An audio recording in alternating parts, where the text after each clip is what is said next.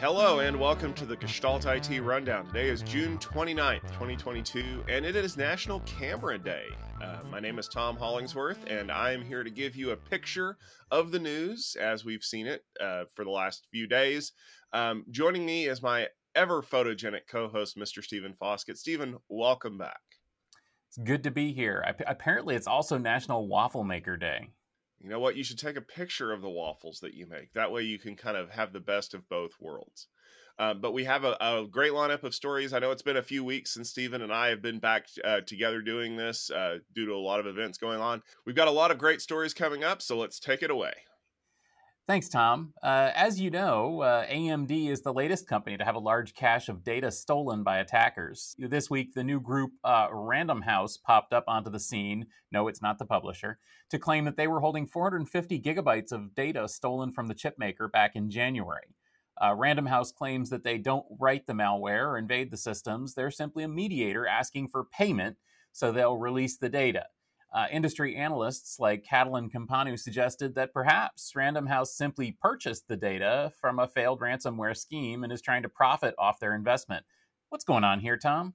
Well, the fact that we've never heard of this crew before, and they have 450 gigs of what looks essentially like just collected data, um, makes me wonder exactly where it did come from. Now they're used to doing the usual ransomware attacker type thing where they're prodding the company like, "Oh yeah, you shouldn't give your passwords as password," which is probably the reason why they were able to collect so much data.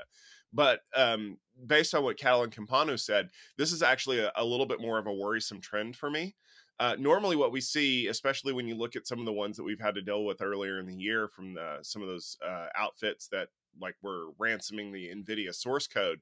Uh, they got in, they stole it through various means, and they were holding on to it, trying to get paid.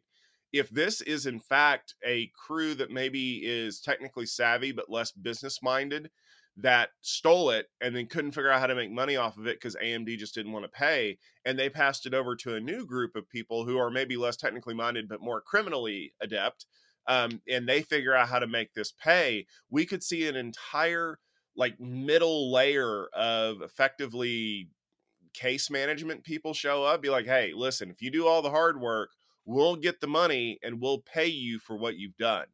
And that effectively does turn this into an enterprise which has really shocking ramifications for me because that means that we're basically kind of saying this is going to persist forever as opposed to being these kind of um, you know one-off events that companies hope they're never really faced with so fingers crossed that in, uh, AMD doesn't pay, but more importantly that um, you know we see people like Random House kind of randomly go off and never come back. Well, Stephen, HPE has announced a raft of storage services in GreenLake, including block storage, backup and recovery, and disaster recovery. Now, we did get a sneak peek of the latter, which is based on the Zerto technology at Cloud Field Day last week. Stephen, what's behind all of these new announcements by HPE? Well, I think this is a uh, the culmination of what was announced at HPE Discover a few years ago. Um, I was there actually when uh, Antonio Neri announced that everything HP sells would be available as uh, GreenLake as a service, and uh, Neri says that this is it. Everything that they sell is now available as GreenLake as a service. I think that's pretty awesome, honestly. Uh, GreenLake is very popular with uh, customers who are looking to move to more of a operational expense basis and frankly, uh, moving to GreenLake has prodded HPE to do a lot of work in terms of upgrading and integrating and um, operationalizing, if that's a word, all of their products. So honestly, this is a win for everybody involved, even if you're not a GreenLake user. Uh, as you mentioned, we did get a sneak preview of the disaster recovery as a service from Zerto at Cloud Field Day, and we'll include a link to that video, which was just published uh, in the show notes. Uh, but this also includes some other things, including uh, backup and recovery of uh, as a service uh, uh, clouds, including uh, EC2 and EBS volumes, which is strangely not based on Zerto. it also includes storage based on the Primera and Nimble storage arrays, compute ops management, a data fabric based on their Ezmeral technology as well as HCI and payments. So this is a big set of GreenLake offerings. And I think that the right way to look at this is, as I said at the top, This is HPE delivering on the promise that they had that GreenLake was going to be everywhere. Well, GreenLake's everywhere. Tom, uh, turning back to security, uh, former Security Field Day presenter Tempered Networks is now part of Johnson Controls. Uh, Tempered, which utilizes the host identity protocol to create private network communications, uh, is a novel implementation of the zero trust architecture. It's uh, slated to become part of Johnson Controls' OpenBlue platform. OpenBlue is one of the leading building control platforms to manage lighting, HVAC, and IoT devices. Uh, financial terms of the deal were not disclosed, but Tom, um, why would Johnson Controls want tempered networks? I don't know, because light bulbs and HVAC control systems and every other part of the building is now um, enabled to talk to things, and sometimes you don't want stuff to talk to things uh, you know, well, let let's go back and look at some of the apocryphal stories that we've heard about how a casino was hacked through the aquarium temperature monitor, and how um, every HVAC system that I've ever been a part of is basically wide open to the internet because nobody knows how to control those things. Now, let's also think about the fact that IoT devices are not capable of running some of these extremely complicated zero trust network architecture systems where there's like you know host identity authorization and all this other stuff. They're they're really dumb devices when you think about it. Yeah they they have processors in them but they're not running the latest quad core chips from intel and amd they're running an arm unit that is powered just enough to get the device to work which means all of the tricks that you have to do to secure them should happen in the protocol level not in the cpu well then that means tempered networks actually has a really good way to do that so when we got to see them back at Security Field Day 3, it was actually kind of interesting because essentially what they're doing is they are isolating these devices by using specific uh, host protocol uh, packets that basically make this invisible. The technology is called Airwall, and like we we we played around with it actually in the demo where we were able to like connect a phone and a laptop through Airwall. But if you weren't on that network, you couldn't see anything. So imagine if you're Johnson Controls, you can walk into a building environment and you can completely isolate HVAC. You can completely isolate the building lighting system. And not just that like you can log into the the console and only see the building lights, but like if someone is able to, I don't know, somehow uh, violate the HVAC system, they can't cross the the streams over into the POS uh, units or anything like that. I mean, this is great. Um, and honestly, it's kind of a great exit for Tempered because in a world where everybody has a zero trust solution and all of them look just slightly different from each other, it was kind of curious to see where a company like Tempered was going to be able to kind of make some ground up to create a foothold, essentially. I think exiting into the IoT space is actually a brilliant move for them because their solution is well geared for that. And I honestly think that IoT is going to be a very large growing segment of the industry, probably for the next 10 years, if not more. And this gives them, you know, kind of a, a good partner to run with in Johnson Controls.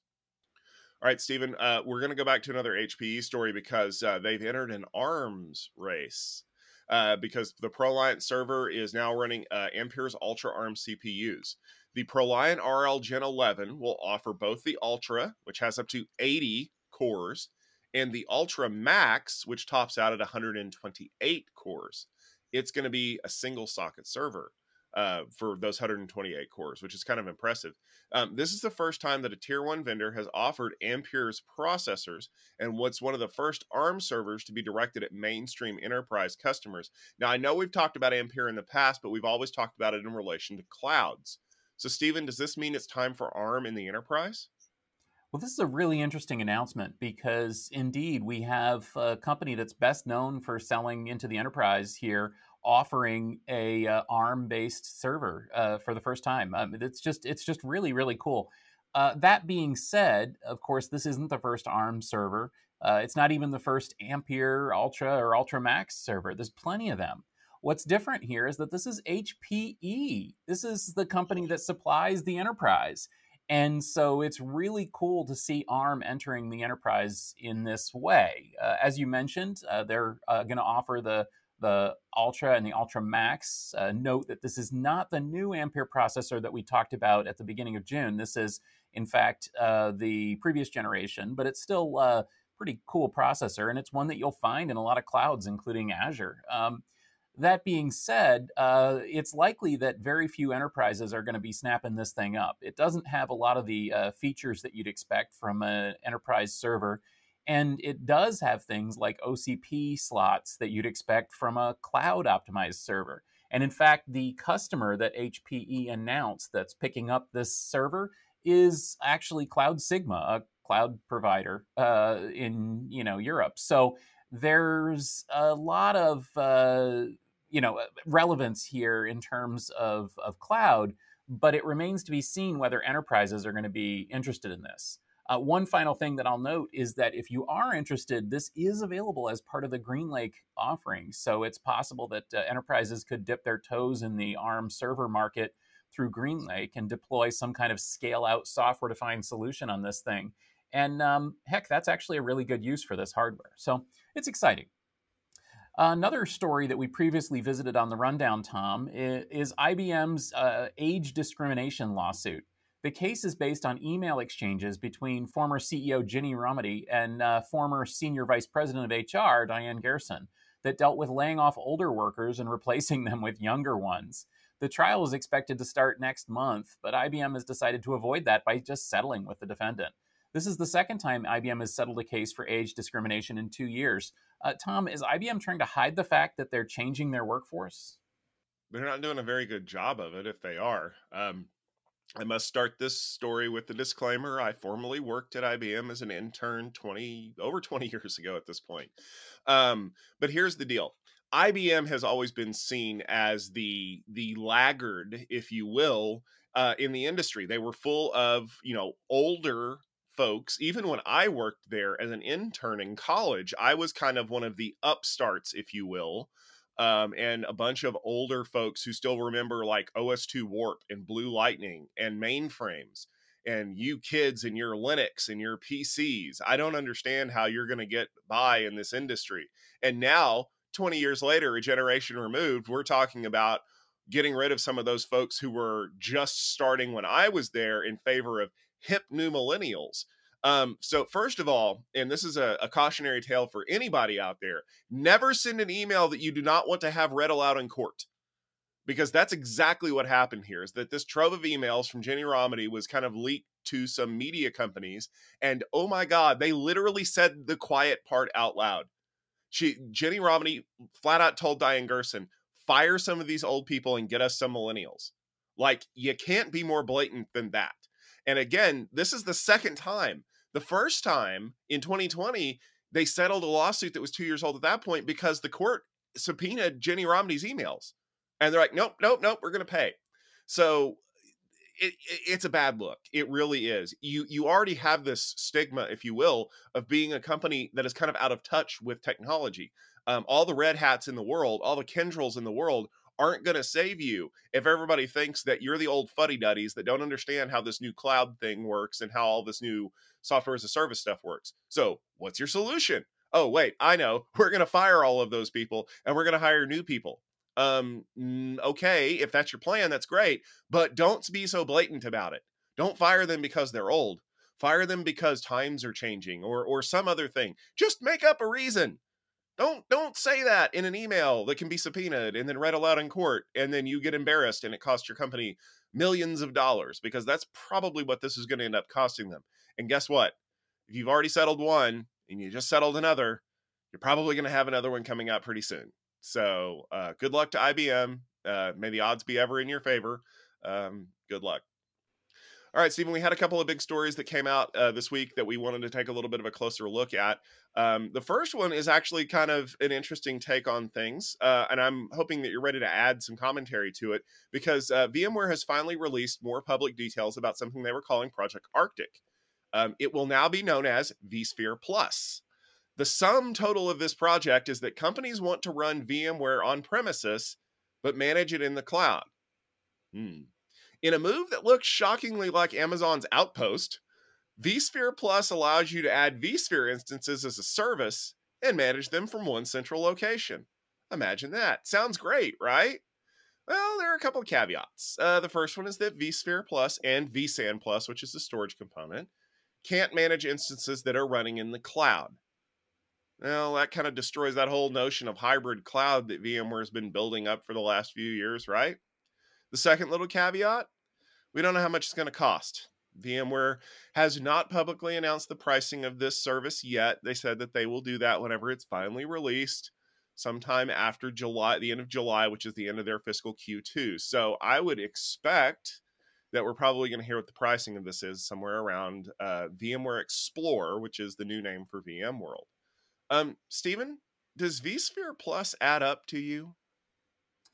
Yeah, I think this is an interesting story because it, it actually reminds me a little bit of the whole uh, HPE GreenLake story, to be honest. Um, essentially, what we've got here is VMware uh, following up on their promise from Project Arctic, which they announced, I think, last year, where they said that they were going to make everything cloud managed and basically bring the whole cloud concept into the data center. Well, that's what they've done here. So you've got vSphere Plus and vSAN Plus and the plus is not added functionality, really, it's added manageability. In other words, uh, customers can now uh, sign up and use uh, vSphere and vSAN on a SaaS style basis using cloud management, uh, except uh, that it's all in their own data center.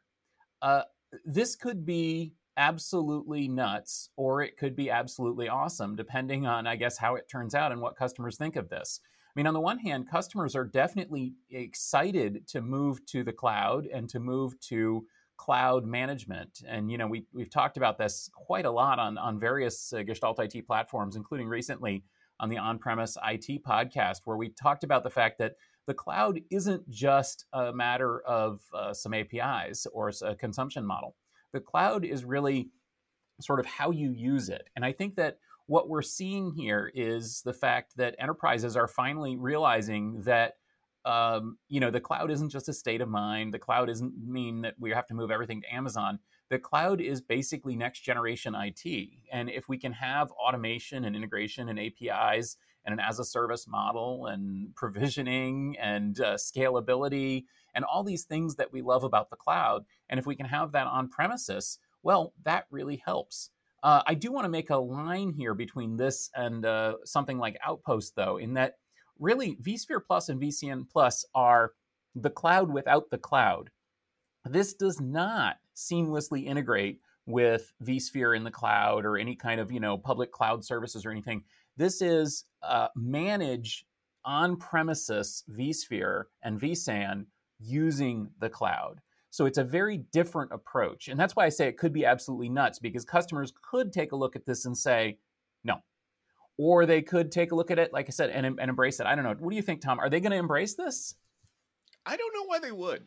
Like, like, and and for for all it, just to be fair, I did record a conversations that posted last week that says hybrid cloud is dead and that was before I knew about vSphere And I, now I learned about vSphere Plus, and I'm I'm still thinking hybrid cloud is dead. And here's the reason why. Yeah, you're you're exactly right. This is a line in the sand. Amazon Outpost is running Amazon workloads in rack that Amazon put in your data center. So in effect, it's it's like GreenLake. You are renting Amazon's hardware, running Amazon workloads somewhere where you control the power, right? What VMware has effectively done is they have moved vCenter into the cloud like i granted there's a lot more to it that like all the connections and stuff like that but that's effectively what you're doing. Like i'm i'm i'm i, I want to dig into the story a little bit more um, simply because i want to know what the difference is between running vsphere plus other than the the the way you pay for it and just hosting a vcenter server in an aws instance. Like like what what what am i gaining from this and I'm sure that there's technological details, but the biggest problem for me is that if you've been listening to VMware through project, uh, whatever the project is that is running vSphere in the cloud, um, it's not Tanzu, it's something else. Um, the, the the crux of what they're saying is, well, if you want to run it in the cloud, you really should be using VMware because you know us and you trust us. Now it's if you really want to run VMware in the cloud, or if you really want to run the cloud, you really should be using vSphere because you know it and you trust it. You just can't manage it from this portal, which we're trying to sell you. You're going to have to manage it from our old portal, which we'll sell you. And I'm sure there's a line item somewhere in there that says eventually these functionalities will be merged together in version 1.5 or, or whatever it is by the end of the year, by the middle of next year, whatever. The problem is, is that you came out of the gate not giving customers the amount of functionality they want right now If it's still two ships in the night and I still have to manage it like two ships in the night, then effectively I have to make a decision down the road which one of these am I going to support? Am I going to keep everything on prem and continue to buy hardware and continue to rent my management system from you? Am I going to move it all to the cloud and I don't have to buy hardware anymore, but I continue to pay you a pretty penny? Or do I cut the Gordian knot and just run everything on an AWS or Azure instance and not pay VMware a dime? I know which one Broadcom would like to hear. I know which one VMware would like to hear. I don't think it's the one the customers are going to tell them. All right, Stephen, we have another story. It's kind of exciting because it literally just came out, like the embargo just lifted, because the artificial intelligence community is buzzing about the just released ML Commons ML Perf Training 2.0 results, which were just announced like right now. Uh, NVIDIA, Intel Habana, Google, and GraphCore all submitted at least partial results, and everyone is crowing about their performance as usual. NVIDIA is the only one to cover the entire field and has a strong showing despite relying on their A100 GPUs. Intel's Habana Gaudi 2 also shows great performance per watt in the test that they submitted with the GraphCore Bow IPU and Google TPU v4 trailing somewhat. All right, Stephen, that was a lot of product names and things like that. I want you to help me make a little bit of sense out of all of this ML training hardware and its performance. Yeah, and this is something I have to say first. Thank you so much, uh, David Kanter and the ML Commons community. David was a, an AI Field Day delegate and is a friend of, of us here at Gestalt IT. Invited us to the pre-brief. Um, uh, I was also very, very happy that uh, NVIDIA and Intel, uh, Habana included us in their pre briefs as well, so that we were ready for this story literally that dropped now. So here's the takeaway. So, number one, um, kudos, mega kudos to ML Commons for their wonderful ML Perf uh, benchmark. The coolest thing about ML Perf is like all the best benchmarks out there, it's based on real world use cases. And in fact, uh, the ML Perf training actually uses eight different models uh, with different uh, data sets and different you know, approaches. In other words, this is really a way to learn how different systems perform uh, at different tasks. And because of that, it gives you a, a great uh, way to evaluate based on the tasks that you're going to perform. That's important to understand because um, one of the aspects of this test is that not everyone has to do every task. And in fact, that's uh, explicitly Intel's approach to machine learning. Intel has a very horses for courses approach in that they say, that you should use Habana Gaudi for this. You can use Habana Greco for inferencing. You can use Xeon for inferencing. You can use Xeon for training. You can use FPGA. You can use ASIC. You can use GPU with their Xe. Intel has a lot of different products covering a lot of different things across the spectrum of AI. Uh, NVIDIA is extremely proud that their uh, A100 and the next generation H100 will be able to basically do everything essentially you can buy an A100 based system, you can run basically any model against it, and it performs great, um, which is honestly a really great go to market story for NVIDIA. Uh, similarly, uh, you know, you've got GraphCore. Uh, and and Intel, uh, uh, Google. Uh, previously, we've seen Huawei. We would I will just say right now, love to see Cerebras submit. I'd love to see those numbers. Um, and essentially, each of these uh, platforms is good in some areas and not good in others. And you know what? That's kind of what we expect. Um, it's not a case where we're going to say uh, Intel sweeps the field or, or, or NVIDIA sweeps the field because that's just not realistic given the variety of different ML uh, approaches. So, Stephen, that actually brings up a question that I have kind of what you just kind of spread out there about Intel versus NVIDIA is this kind of a, a, a, commentary on the way that they do their development process? When you think about the way that intel has historically like very much focused on the way that the chips are built so they there's a, a market difference between using fpgas using uh, uh, asics using their their bigger chips and saying we need you to program for the chips that we put in the devices versus the way that nvidia has kind of embraced arm architecture and said we're going to make everything arm which means it's really good at doing stuff, but maybe not the absolute best at doing this one very specific workload. However, it also means that you don't need to spend hundreds of work hours optimizing your software to do that one thing on that one chip that won't run anywhere else. Whereas you can write more of maybe a, a general statement that you can guarantee will run on a lot of the things that we make. Well, this is uh, first. Let me just be clear that this is not an ARM story. In fact, ARM was not involved in this submission. Uh, this is an, an, NVIDIA GPU story. Okay. Um, but given that, let's let's kind of uh, take a look at the the relative merits of these platforms uh, because, as you say, I mean, it, it, can get really confusing with all these companies with all their different strategies. Um, where's AMD? You know that sort of thing. So let's uh, let's cut into this a little bit. So it absolutely is a corporate strategy thing. Uh, NVIDIA is committed to their GPU approach, which basically is a monolithic uh, set of uh, processing units that can be used to process graphics, uh, to mine, you know, cryptocurrencies, or to do uh, different ML tasks. And AMD is, or I'm sorry, NVIDIA is 100% committed to that vision. I guess AMD is too.